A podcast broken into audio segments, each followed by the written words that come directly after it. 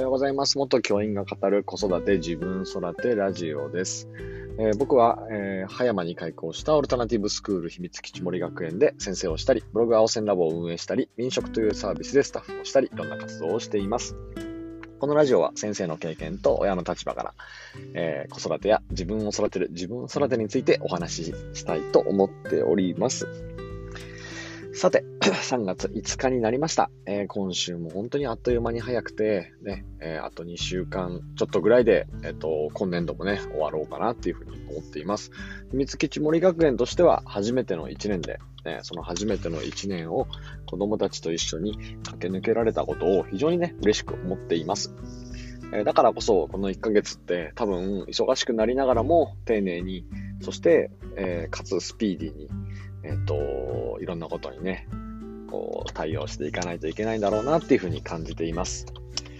ね、さ3月は本当に忙しいですけど、えーと、聞いている皆さんもね、一緒に最後のね、ラストスパート頑張っていきましょう。それでは、今日ですが、えー、今日は、えっ、と、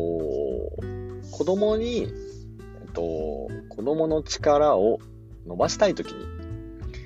考える4つのことというお話をしたいと思います。これ何かって、例えば子供に、えっと、みんなの前で自分の考えを言ってほしいとか、子供たちに、えっと、こういう力をつけたい。例えば、えっと、ディベートする力をつけたいとか、例えば、ね、友達を優しく思う力をつけたいとか、ね、何かこう、子供発信のものの力をつけたいな、つけてほしいなって思った時に、えー、考えるべき4つのことというね、お話をしたいと思います。で、この4つのことは何かっていうと、えっと、意味、意味、えー、場、えー、スキル、そしてつながり。この4つです。意味、場、スキル、つながり。この4つを確認してほしいな、確認したいなと僕も常日頃から思っています。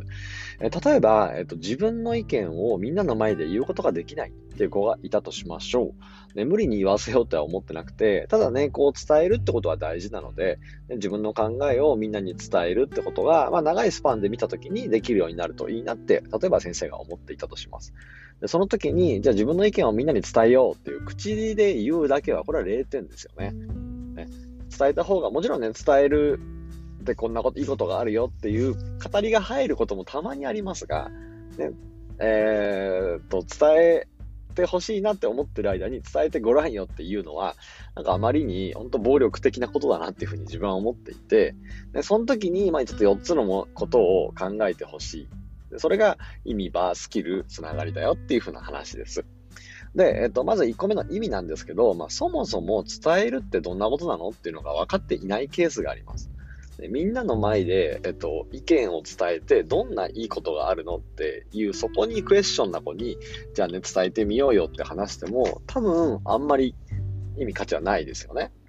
なので、えっと、この伝えること、つまりこうなってほしい姿の、えっと、意味や価値をちゃんと、えー、その子に届けないといけないよなっていうふうに思ってるんです。で、これが分かっていない子は、おそらくみんなの前でそれを伝えても分からないと思うん、で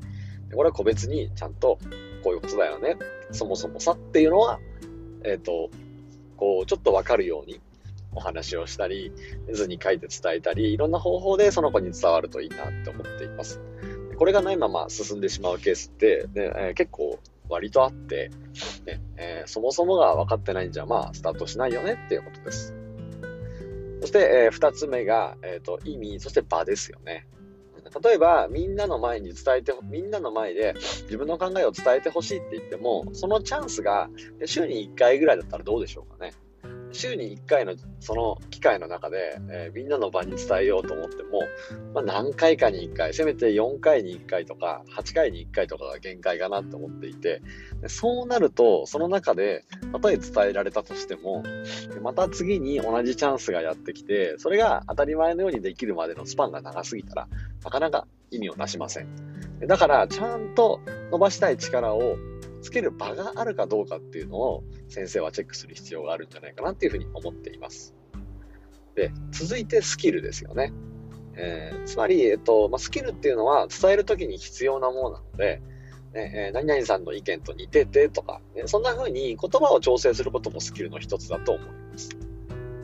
ただ、えっと、例えば、えっと、みんなに聞こえやすいようにみんなの顔を見て言うとか、ね、お腹に力を込めて、ちょっと大きな声で伝えてみる。こういったこともスキルだなっていうふうに思っていて、このスキルを、えっ、と、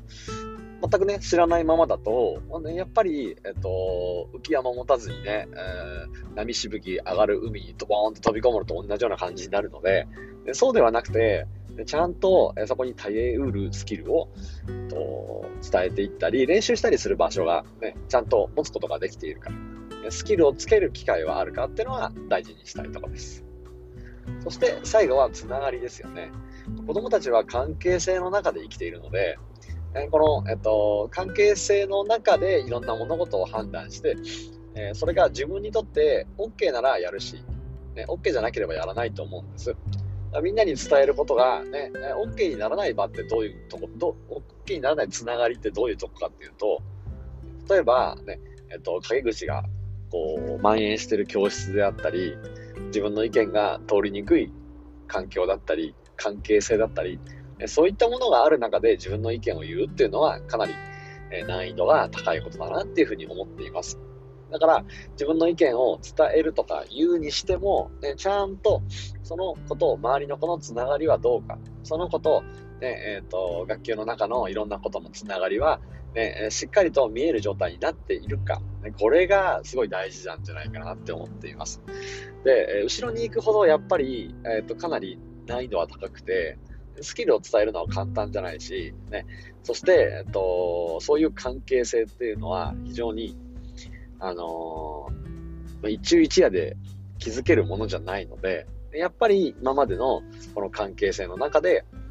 え生まれてくるものだなっていうふうに思っているんです。なので、日頃からね、こういうことがあるから関係性を築いておくんじゃなくて、日頃から子供たちの中にある程度のつながり、そしてつながりってやっぱり一本を強く太くすることももちろん大事なことなんですが、そうじゃなくてある程度のやっぱり量っていうのも必要で、つながりの量が増えてきて、自分が OK に出せるチャンネルが増えてくると、子供たちって安心して自分の力を発揮できるんじゃないかなっていうふうに僕は思っています。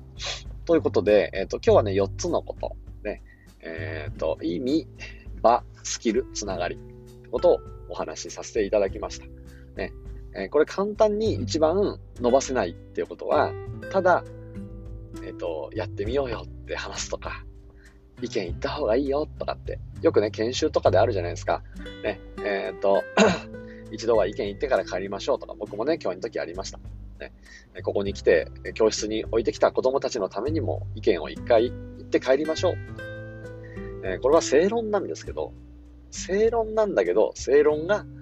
えー、心、なんか、頭では納得できても、心では納得できないんですよ。じゃあ言おうかって気にはあまりなれなくて、でじゃあ言おうかで言える人たちは、まあ、普段から別に言い慣れてる人たちだと思うんです。ね、なので、ね、本当にこういうことを力をつけてほしいならば、ね、直接言う以外のことを僕ら先生は常に考えておかなくちゃいけないと思います。えー、一番やっちゃいけないのは直接それを伝える。ねえー、元気がないなと思ったら元気になろうねって伝える意味がないですよね。なので、えーと、そこのところを、ね、僕も常日頃からチェックしてどういうアプローチがいいかっていうのはその時々の判断で選んでいきたいと思います。先生っていう職 職業は職業はこの判断のね、えー、量が問われるし判断の質も問われるし、ねえー、そのそういった問題や判断を見つける視点も問われるので、ぜひぜひここは、えーと、日々の中で鍛えていきたいなというふうに思っています。さて、えー、今日のクラブハウスですが、僕の間違いで、今日はね、えっ、ー、と、残念ながらありませんでした。えっ、ー、と、また来週やっていきたいと思います。今日予定していた、えー、ツッチーというね、名古屋の私立の先生と、ただミスチルの好きな、ミスチルの好きな曲を語り合う会というのは、少し、えー、置いておきたいなっていうふうに思っています。また来週、えっ、と、それができたら来週の金曜日、それができるように計画中です。ということで、えー、今日もお聴きいただきありがとうございました。水木森学園なのでした。今日も良い一日を。